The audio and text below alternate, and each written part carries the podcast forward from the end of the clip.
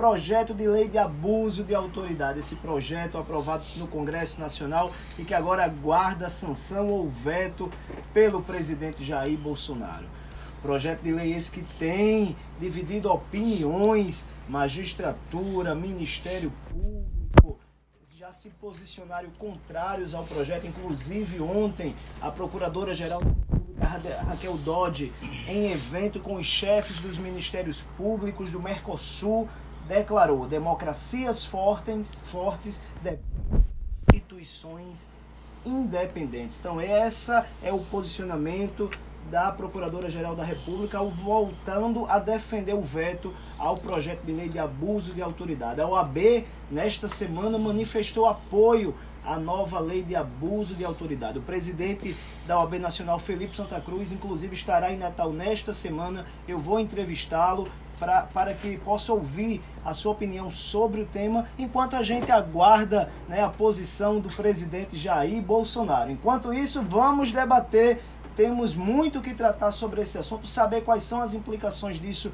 para a sociedade. Recebendo hoje ele, o presidente da Marne, Erval Sampaio, que está aqui se segurando para falar, o coordenador do Marco, o doutor Rafael Galvão, o procurador federal Paulo Sérgio Rocha e o advogado Vitor Deus aqui na bancada do Justiça em Questão. Só quero mais dois minutos. Sim, quando eu começar a falar. Agora, você vai receber aqui, o presidente da ordem. Sim. E se você quiser lançar um desafio para ele dentro do Capitólio, eu vou debater com ele aonde é que ele vai me dizer, se ele tiver, se ele quiser, aonde é que ele defende que a nova lei de abuso de autoridade, em termos de sociedade, que é o desafio que eu fiz aqui inicial, para a sociedade, fora de uma visão corporativista, fora da visão corporativista, realmente deve haver esse apoio. Mas enfim, eu quero meus dois minutos agora para eu entrar. Vamos para frente. Pessoal, o que é que as classes, de um modo geral, na realidade, a, a, aquilo que a sociedade pensa nesse momento indiscutível? Qual é o momento que a gente vive? Um momento em que o próprio presidente Bolsonaro foi eleito indiscutivelmente com a campanha de combate à corrupção. Não é possível que alguém diga que ele não foi eleito com esse discurso. E aí, dentro de um avanço indiscutível de várias operações, como por exemplo Lava Jato, ele se elegeu, inclusive com um discurso nessa linha, um deputado que, com todo respeito, era do baixo clero, tinha vários mandatos, mas que pegou esse discurso e conseguiu chegar à presidência da República. Aí vem um projeto de lei com essa linha de abuso de autoridade dentro de um ordenamento jurídico que parece-me indiscutível, eu vou ouvir os meus companheiros, que ninguém em sã consciência aqui, inclusive eu digo logo, vai defender excesso de ninguém. Ninguém vai defender que magistrado, promotor e nem advogado pode se exceder no exercício de sua profissão. Quem se exceder tem que se responsabilizar por isso. E vai ter que pagar sim. E pagar como? Respondendo criminalmente, civilmente, administrativamente. E o ordenamento jurídico já prevê isso de modo muito claro. O que a gente não acha razoável é que num momento desse, e aí a total inconveniência, inclusive dentro desse aspecto que a sociedade clama por continuar medidas de combate à corrupção, se traga uma lei que de modo muito claro, patente, traz expressões abertas que permitem interpretações subjetivas que colocam juízes, membros do Ministério Público e até mesmo advogados, vou esperar depois para voltar com contraponto, até mesmo advogados, em situações, todos juntos profissionais do direito, que deixam em xeque a própria sociedade para cumprir a sua função. Função de quê? De proteção social. Porque a própria OAB, e é isso que eu não entendo, e mesmo que a Constituição não dissesse, mesmo que a Constituição não dissesse, já estou me encerrando, mesmo que a Constituição não dissesse, a advocacia é indispensável, doutor Paulo Sérgio. A administração da justiça. Então, não podemos admitir que uma lei em abstrato venha intimidar representantes da magistratura do Ministério Público. Isso é um absurdo. Isso é teratológico. E aí o que defendemos para finalizar e ouvir os meus colegas?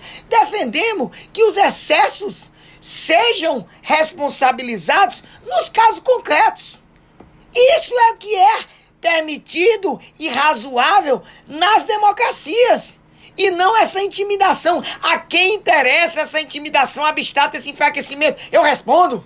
Vou fazer a pergunta e vou responder. Calma, a esses parlamentares que têm interesses obscuros, não republicanos, que sequer mostram a sua cara que sequer mostra a sua cara e tem coragem de enfrentar e dizer à população brasileira que estão votando de modo simbólico. A eles interessam. Calma, realmente, calma, mas não nos intimidarão. Vamos não nos intimidarão. debate ouvindo agora também a opinião do Ministério Público Estadual, do Marco, do coordenador geral aqui do Marco, sobre o projeto de lei de abuso da autoridade. A lei aponta 37 práticas que, se forem praticadas com o objetivo de prejudicar ou beneficiar alguém, denotam abuso de autoridade. Doutor Rafael Galvão, qual é a sua posição à frente do Marco, hoje movimento de combate articulado contra a corrupção sobre esse projeto de lei? Perfeito. A primeira coisa que eu gostaria de dizer é que esse projeto deve ser intitulado Estatuto do Criminoso. É. Ele é um, traz dispositivos para resguardar a atuação do criminoso, colocando em dificuldade e em xeque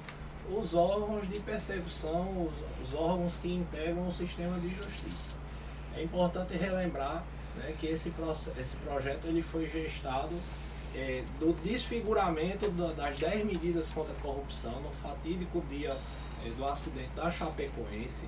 Posteriormente, é, com, com, a, com, a, mentoria intelectual do senador Requião e Renan Calheiro, ele foi revisitado no, no, Senado e a toque de caixa, né, remetido para a Câmara de Deputados e aprovado em votação simbólica.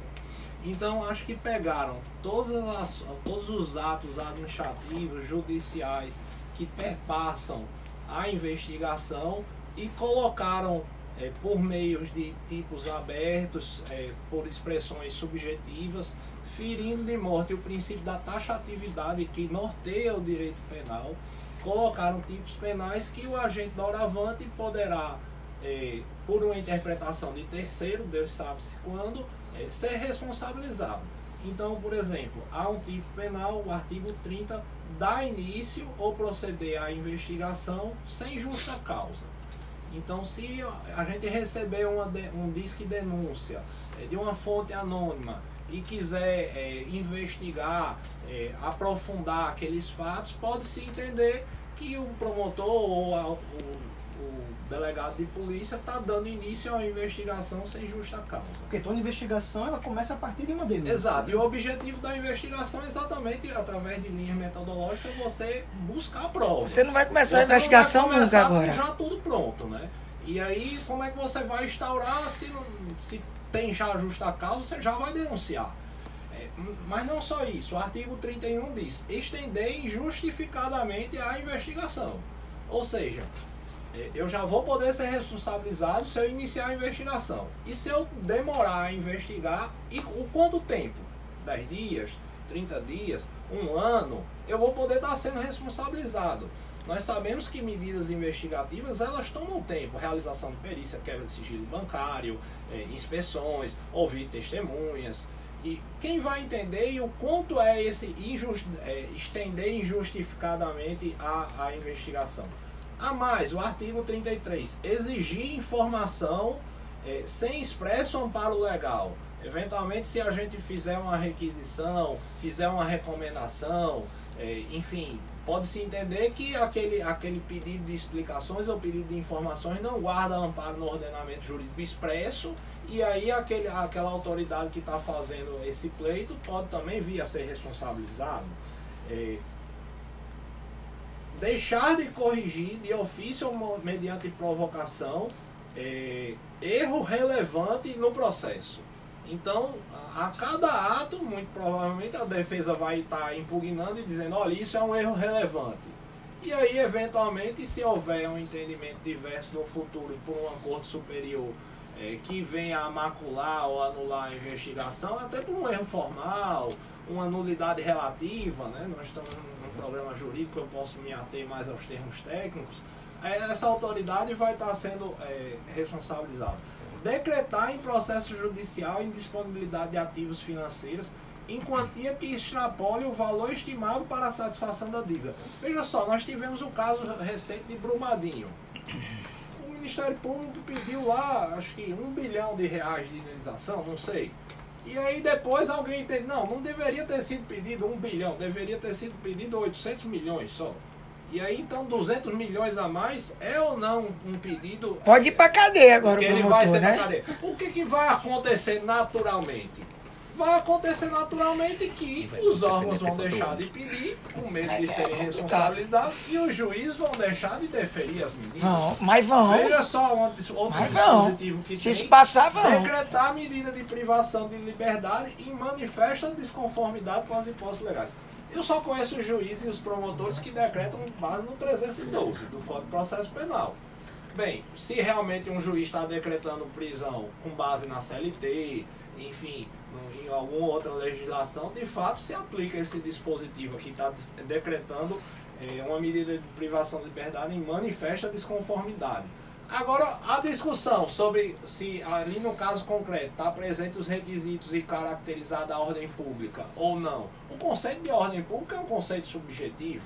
Se a gente reúne 10 promotores ou 20 juízes, é, talvez um entenda que sim, outro entenda que não, outro entenda que há uma cautelaridade é, menos invasiva necessária. Enfim, é, é, há dispositivos que, inclusive, a gente está nesse espaço público, que ferem, inclusive, a, a liberdade de imprensa. Né? Você fotogra permitir que um preso ou um investigado seja fotografado ou filmado. Então imagine a gente, o preso está saindo, está é, tá, tá, sendo conduzido após o cumprimento da, da prisão e a imprensa vai e realiza uma filmagem, uma fotografia, muitas vezes esse preso é interessante, inclusive, que de fato ele seja exposto e filmado, porque a, a população vê que aquele, aquele indivíduo praticou práticas delituosas e, e tem interesse e re, o reconhece na imprensa e faz novas denúncias. É muito comum em assaltos, em roubos, a, a população, ah, essa pessoa foi a que me roubou e agora eu vou procurar a delegacia. Então, é, é a, o, o, estatuto do criminoso, né, é, no momento que na, na verdade nós desejaríamos era uma legislação que fortalecesse os órgãos de percepção e a atividade judicante, ele vem só para colocar em xeque e a gente poderia enfrentar outros dispositivos ainda mais graves, né, é, a atividade de nós que estamos trabalhando.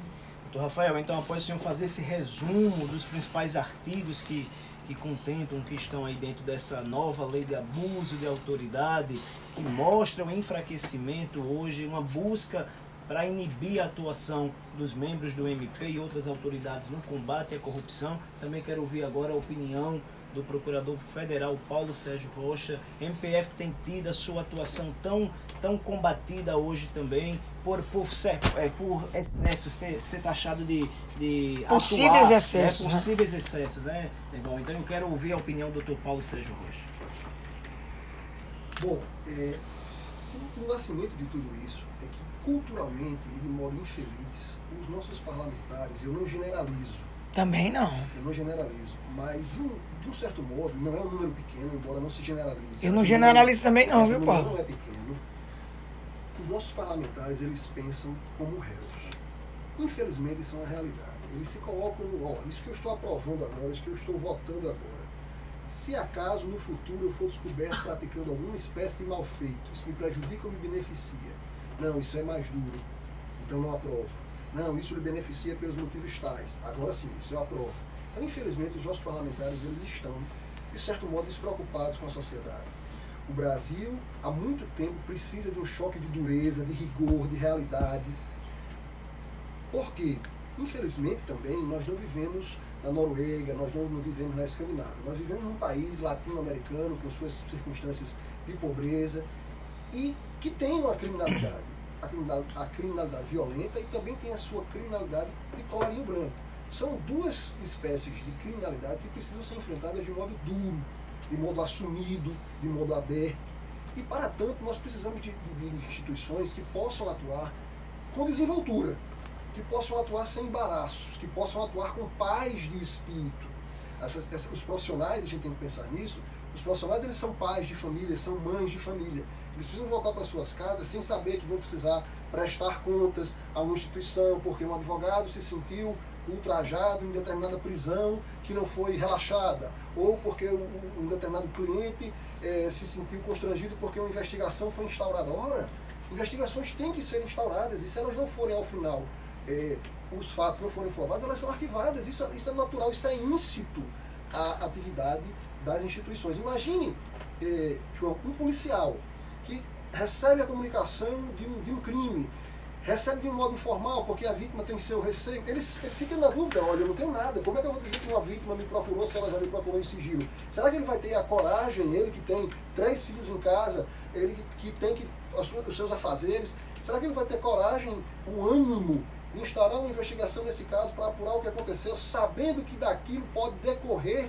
algo que vai lhe retirar, como eu disse aqui, a paz de espírito, o sossego para que ele possa... Pode até perder o cargo. Pode perder o cargo. É. E outra coisa, Erval, importante que se diga, os termos utilizados na lei são muito abertos.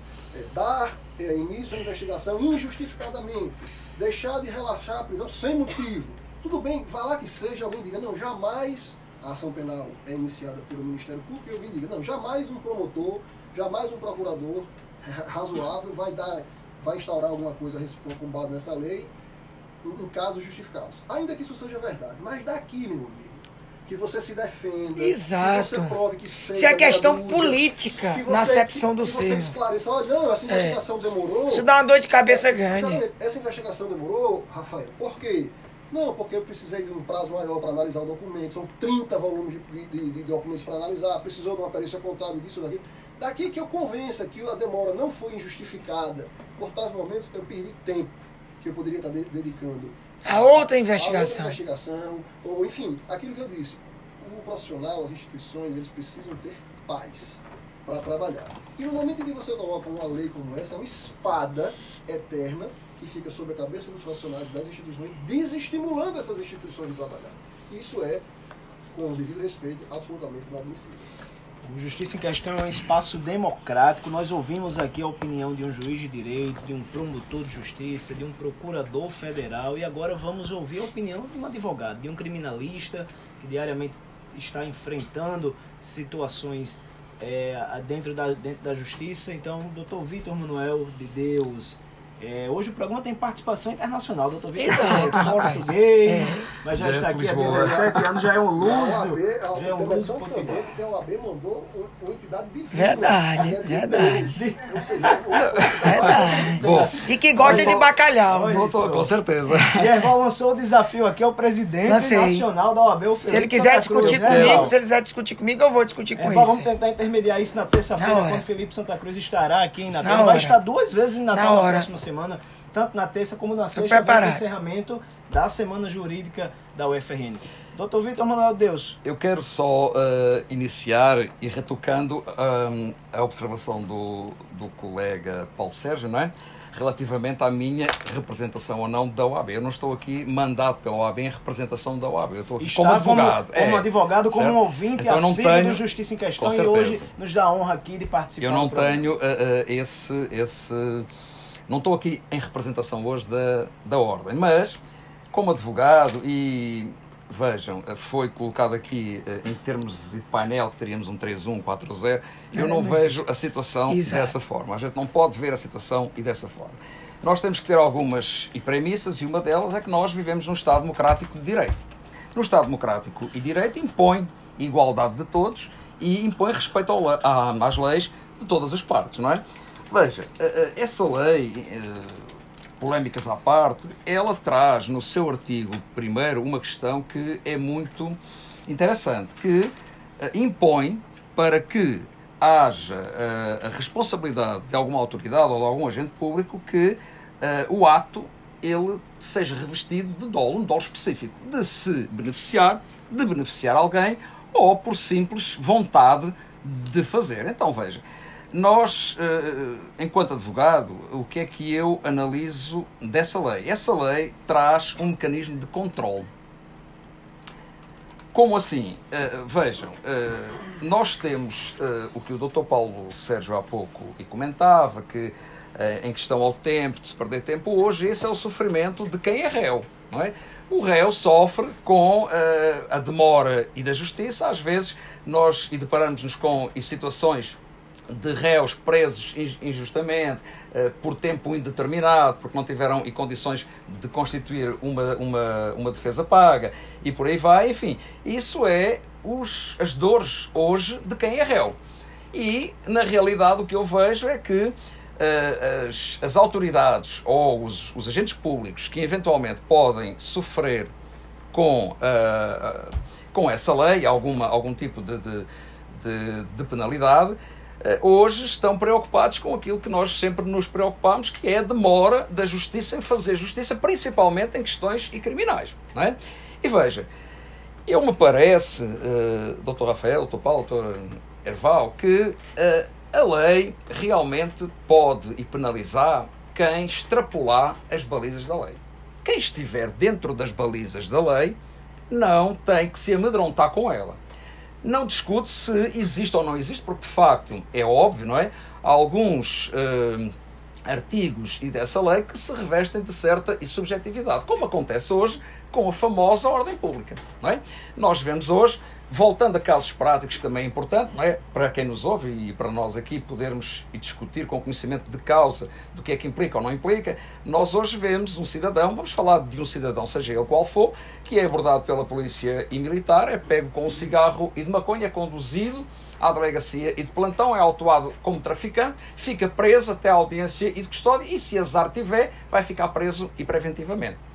Então veja, uh, talvez numa uh, vigência desse projeto, como lei depois, uh, existe algum cuidado, existe alguma preocupação com questões de cautelaridade nas decisões que se proferem e nos requerimentos que se fazem à magistratura.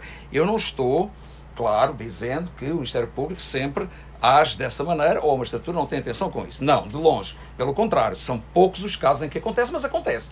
Então veja, é nesse sentido que eu digo que talvez essa lei, discutindo alguns erros que ela possa ter até de, e de contexto, até porque veja, o Presidente só pode vetar artigo, não pode vetar parte do artigo.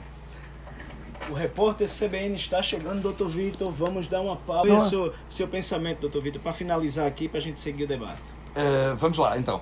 Repare, uh, o que acontece, o que nós por vezes assistimos são algumas situações em que uh, não se analisa com a devida atenção a cautelaridade da medida que vai ser adotada. Se toma e depois se resolve. É? E isso é o que traz dano para um Estado democrático e de direito nesse aspecto. Não é? Então veja, uh, nesse sentido de que o Estado democrático impõe a igualdade de todos e o respeito às leis, e nesse sentido eu digo que quem trabalhar balizado pela lei não tem que se amedrontar muito. E talvez nos traga alguma uh, condição de que se tenha algum cuidado com certas decisões e certos requerimentos que são feitos. Então, nesse sentido, a advocacia, eu em particular e muitos colegas, não vemos com maus olhos a lei, ainda que se concorde que a questão da, da subjetividade de alguns artigos pode complicar ou pode trazer. Aliás, como aconteceu re recentemente com a alteração do Estatuto e da Advocacia, que se acrescentou um, um, inciso que ele é tão insubjetivo que até hoje ninguém se entende o que é e o que não é e prerrogativa de quem é advogado, não é? Então, nesse sentido, uh, infelizmente, esse, esse aspecto deveria ser corrigido. Mas, no geral, nós não vemos essa lei como uh, uma afronta às instituições. Então, essa é a opinião do advogado Vitor Deus, muitos criminalistas também acompanhando aqui sobre esse projeto que tem pautado as discussões na sociedade brasileira. Vamos voltar aqui com o doutor Paulo Sérgio Rocha falando sobre. É, é, continuando aqui o debate, doutor Paulo. Obrigado, João. É, doutor, eu não lhe conhecia, é, mas a sua fama lhe antecede. Então, certamente o que eu vou dizer aqui, em decorrência justamente de sua boa fama, de sua boa atuação, não se aplica, não se aplica a você.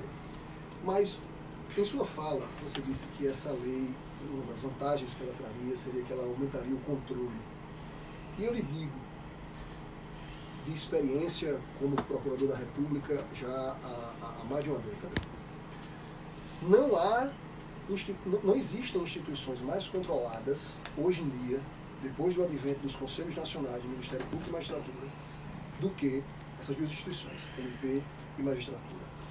É, certamente você não faz isso, fiz questão de realçar isso antes de começar a falar, mas hoje, qualquer ato que um membro do Ministério Público pratique uma investigação, seja uma investigação civil, seja uma, uma investigação criminal, se o advogado for mais empedernido, se for aquele advogado mais aguerrido que queira implicar, que às vezes queira atrasar a investigação, ele representa em corregedorias, ele representa em corregedorias do Conselho Nacional, ele tenta questionar de modo administrativo aquilo que ele não está conseguindo obter, quer na investigação, quer via Poder Judiciário. Pela via recursal que e deveria. Isso embaraça as investigações, retardando-as, isso retira, como eu disse, a tranquilidade para trabalhar.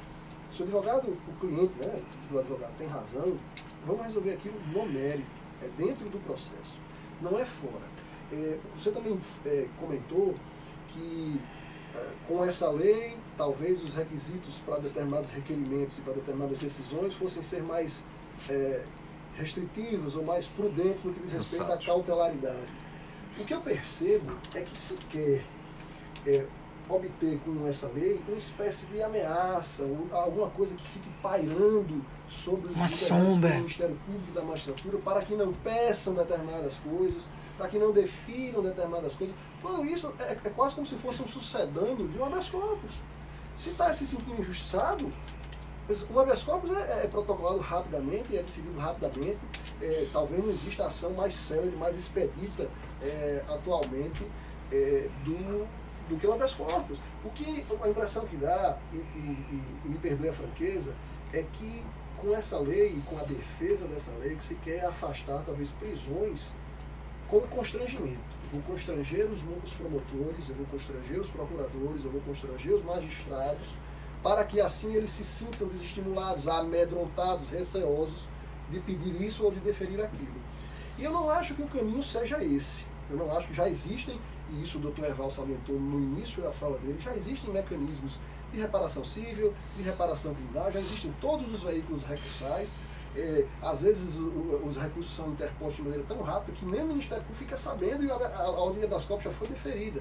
Então eu não, eu não enxergo no ordenamento atualmente é, claros espaços, problemas que justifiquem, mesmo é, com caráter de ameaça, seja lá o que for, a existência de uma lei desse tipo o ordenamento, da forma como está hoje, ele é completo. Quer seja para sancionar é, aqueles que excedem, e ninguém aqui defende excesso. Agora, o excesso que se verifica hoje é o excesso da lei, que está querendo avançar demais, e isso pode gerar um medo, um amedrontamento é, das, das instituições. Chega a mensagem aqui, Eval, da Procuradora Federal Cibele Benevides, na audiência, acompanhando a Gente, muito bom. Vou já ligar para ela. Tô devendo. explanações do Dr. Rafael e Dr. Tô devendo a ligação. Eu queria começar aqui a minha fala, e evidentemente depois vai ter o contraponto do Vitor de Deus, concordando com ele. Que eu acho que o doutor também, o doutor Paulo Sete, de certo modo, eu não vou nem dizer o doutor Rafael, porque o doutor Rafael, sem combinar eu, Rafael e Paulo, a gente fica tão feliz porque em momento nenhum, quando a gente é, é, você, inclusive, é, fez essa, essa, essa, triangulação né, aqui para a gente fazer o programa. Momento nenhum, me orgulho, eu liguei para Rafael e poderia ter feito. Tem o telefone de Paulo também, um amigo, não liguei, meu colega professor da UERN. Mas a gente, sem combinar, fizemos, vamos dizer assim, estratégias diferentes. Porque ele foi na própria lei, traçando, trouxe aí a lei.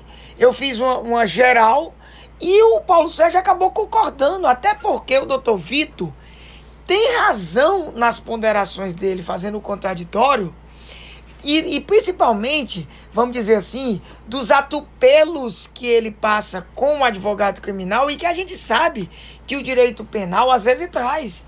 A gente sabe. Mas qual é o problema que o doutor Vito deveria ver? É que esses problemas que o doutor Vito traz são problemas inconcretos. São problemas que o doutor Vitor de Deus deveria, junto inclusive se for o caso com a OAB, tratar em específico, tratar com relação a alguns colegas. Agora, acredito que o doutor Vitor de Deus, na minha posição pessoal de presidente da Marne, por enquanto, mais um ano e pouco de mandato, deve entender que se ele apontar. Se não buscar uma reeleição. É, né, não, não posso ser reeleito. É. Mas se ele buscar em específico, ou a OAB buscar em específico, ou algum colega, vai entender que eu vou ter que defender o colega em concreto. Porque eu sou presidente da associação. E aqui eu não estou nessa visão corporativista. Mas o que eu quero dizer ao doutor Vitor é o seguinte que essa é possível, vamos dizer, não exercício correto da função cautelar, a não individuação em concreto do pedido mais específico, sem a, é, é, a individuação de onde está a ordem pública violada, o juiz, onde é que está a devida justificativa em concreto, e eu falo com muita propriedade porque, modéstia à parte, tem um livro junto com o doutor Pedro Caldas sobre prisão provisória. Esses elementos por si só, doutor Vitor Deus, com todo o respeito que eu tenho a Vossa Excelência, não podem servir de supedâneo, como o doutor Paulo Sérgio foi assim magnífico, para justificar tantas expressões abertas que façam com que a independência judicial e a independência funcional de membros que já são supervigiados. Eu queria que Vossa Excelência começasse a estudar, inclusive, também o Conselho da Magistratura e do Ministério Público Português, que eu tive o prazer de ir a Portugal, também os vigia lá, para verificar que esse controle já se dá de forma natural e que o controle que a advocacia e vocês fazem com os recursos é o melhor controle do mundo. Nós já temos uma transparência e um controle muito grande. E que os recursos estão aí à disposição. Inclusive dentro do processo penal, o doutor Paulo Sérgio, que é um conhecedorzinho muito mais do que eu, citou um que, pelo amor de Deus, só o Brasil tem. E tem com uma. Eu vou até citar agora um dos maiores conhecedores de processo do Brasil, que é o nosso ministro Ribeiro Dantas. Ele, ele fez uma palestra fantástica num evento aqui de processo, coordenado pelo nosso é, é, Ministro também Navarro. é, é, presidente do TRT, Bento Herculano, que ele disse, o habeas corpus, o habeas corpus aqui é utilizado com todas as nuances, então ele pode, evidentemente, fazer esse controle, sem retirar, inclusive, a independência. Então, com todo respeito, eu preciso só aqui concluir Irmão, mas você também e trouxe quero uma, trazer... uma preocupação sobre o posicionamento institucional da OAB. Pois é, é isso que eu me preocupo. apoio à Pois é, lei e me autoridade. pessoal, apoio, vou trazer. É uma opinião do advogado Claro, mas eu me preocupo, sabe o quê? Mas eu diariamente, concordando com ele. Aí como é que ele vai Mas a resolver? OAB se manifestou. Mas como é que ele vai resolver? Se manifestou é equilibrado, é E isso, se é, o manifestou está equilibrado. Olhe, olhe nacionalmente a ideia que a própria classe não concordou. Porque se existe, com todo respeito, dentro da minha classe, juízes e dentro da classe que eu não vou falar pelo Ministério Público, mas dentro da minha classe, se existem juízes no Brasil inteiro, não vou nem falar a nível de magistratura potiguar, juízes, magistrados mal educados, porque isso aqui, expressões que a OAB tenta generalizar e passar para a sociedade, como se fosse a regra geral, meu amigo Paulo Sérgio, isso é um problema de educação. É educação. Juiz dizer, no meu tribunal mando eu, com todo respeito, dizendo que a prepotência está com os dias eh, contados, o poder é meu, faço o que eu quiser, o abuso está com os dias contados, eu sou importante e você não é ninguém, a humilhação está com os dias contados, quem você pensa que é, a arrogância está com os dias contados, cala a, bolsa, cala a boca que eu estou falando, o desrespeito está com os dias contados. Se isso acontece regra geral, tenho certeza que o doutor Vitor de Deus e qualquer advogado de bom senso no Brasil inteiro não concorda com isso. Se isso acontece, isso é exceção. Então, nós não podemos generalizar esse ponto e colocarmos profissionais que têm que estar junto em defesa da sociedade. É a mesma coisa, me permita para concluir, meu amigo é, João Ferreira, para concluir, da gente imaginar, e ninguém vai gostar disso, que a gente coloque na lei assim, e finalize dizendo isso. Será que alguém vai gostar da gente colocar na lei assim, Paulo Sérgio? Aí eu vou colocar aqui, eu acredito que Vossa Excelência também não vai gostar se a gente criasse uma lei colocando assim, conduta dos advogados. Vossa Excelência, que eu estou aprendendo a gostar hoje aqui, nós vamos comer bacalhau junto. Vamos, Erval. Não ia essa gostar de colocar assim, vamos lá na lei. Recorrer de sentença manifestamente irrecorrível. Pena. Vamos lá. A gente gostaria? Os advogados gostariam? Pedir absolvição quando manifestamente inviável. Pena. Pedir liberdade provisória de réu preso quando manifestamente cabível. Seria razoável isso? Eu digo que não. Eu defendo que não, estou do seu lado, vamos defender junto. Vamos fazer um ato contra essa lei. Eu estou do, do, lado da advocacia e do povo. Vamos, vamos ouvir, lá, vamos, vamos lá. Agora, vamos lá. Eval, não, eu concluir. Alegar insanidade de réu quando manifestamente existente. Eu quero ir ao lado do povo e do doutor Vitor de Deus na rua contra isso alegar violação de prerrogativas quando manifestamente existente. Não quero. Eu estou do lado das, das prerrogativas dos advogados, ao lado da sociedade. Porque quem precisa das prerrogativas do advogado não é o advogado, é a sociedade. É sociedade. Para quê? Para defender a sociedade. Estou com você, doutor Vitor. Vamos ouvir Deus. agora, Evaldo, doutor Vitor Deus para fazer as suas declarações. Chega aqui também mensagem do Jadson Cunha dizendo: acontece não apenas na seara criminal, até na justiça do trabalho isso ocorre. Não são todos, obviamente. Pronto, então não vamos generalizar. Mas, não vamos generalizar. Vamos punir em concreto. Isso foi rotulado. Vamos punir concreto. Vamos né, punir em concreto. Historicamente, essa vamos punir em concreto. De alguns magistrados. Vamos punir em concreto. Eu, quero, eu quero começar e por esclarecer que eu não estou investido e de procuração para falar em nome da OAB eh, de forma alguma. Não é? Você está como ouvinte do Justiça Isso, em Questão, que hoje bem. veio contribuir e com o nosso advogado, debate é? como advogado constituído. Eu, eu quero, eu quero uh, deixar claro que, de qualquer forma, essas, essas mensagens que o Dr. Erval e citou uh, foram pontuadas uh, num, num espírito de Uh, apresentar algumas atitudes que elas existem, elas são pontuais. Ninguém diz que a magistratura age assim dessa forma, o Ministério Público, não é? Até porque, veja, nós mesmo, recentemente, e fizemos uma ação junto com a magistratura e nas salas de audiência das vários criminais aqui em Natal, foi colocado o artigo 6 do nosso Estatuto, que tem um texto maravilhoso, no sentido de que ele chama para que as pessoas denotem que existe ali uma igualdade, uma paridade. Claro. É um tripé que não funciona sem um dos pés. Ele não pode funcionar só com a magistratura e com o Ministério Público. A advocacia é essencial. Se a justiça ousar funcionar sem um e dos tripés, ela vai ficar manca, passa a expressão, Sim. não é? Então ela não vai funcionar. Então veja, não é o sentido. Eu ouvi alguém dizer que essa lei já trazia uma certa provocação à relação entre o Ministério Público e a advocacia. Realmente, se nós formos para esse lado, acabamos caindo nesse tom e que não é agradável, não é? Então, nós, veja, e doutor Erval, o sentido é que eh, juntos, porque nós somos o tripé da justiça, Certeza. nós uh, vejamos quais são os fatos dessa lei que podem ou não podem trazer alguma, alguma, algum, é, algum avanço e até algum prejuízo a alguém. Veja, Reparem, há, há, há, uma questão muito uh, específica, duas questões muito específicas e nessa lei para também não transformar ela num bicho, num bicho e papão, eu passo a expressão. Tem que existir um dolo específico. Se não existir esse dolo específico, não existe crime. Certo? Esse é o primeiro ponto, ele traz, ela vem no artigo e primeiro, se não houver aquele dolo específico de querer prejudicar, de ter vantagem, de debochar, digamos assim, não é? Então não existe a prática e do crime, seja ele qual for qual seja o fato. Outra questão é que qualquer fato tido como criminoso, ele vai ser analisado pelo Ministério Público e vai ser sentenciado pela magistratura. Só quem não bota o dedo nessa questão é a advocacia.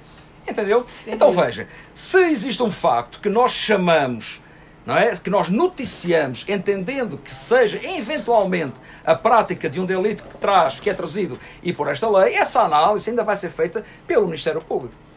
O Ministério Público, em primeiro, em primeiro, em primeiro momento, é que vai dizer não, uh, entendemos pela tipificação ou não, e depois vai ser julgado por um membro da magistratura. Outra questão uh, que eu acho. Então, repare, essa, essas, duas, essas duas questões elas já trazem um certo equilíbrio nesse sentido, entende? Traz um certo equilíbrio à prática. Não podemos dizer que, pelo facto, como o doutor e Rafael há pouco e citou, que o policial rodoviário e federal prenda em flagrante alguém e não pode interrogar. Pode, doutor. A lei diz que pode. Em situação e de flagrante, pode. Só não pode é, por exemplo, eu vou-lhe dar um exemplo muito prático que aconteceu e recentemente que eu tive notícia essa semana.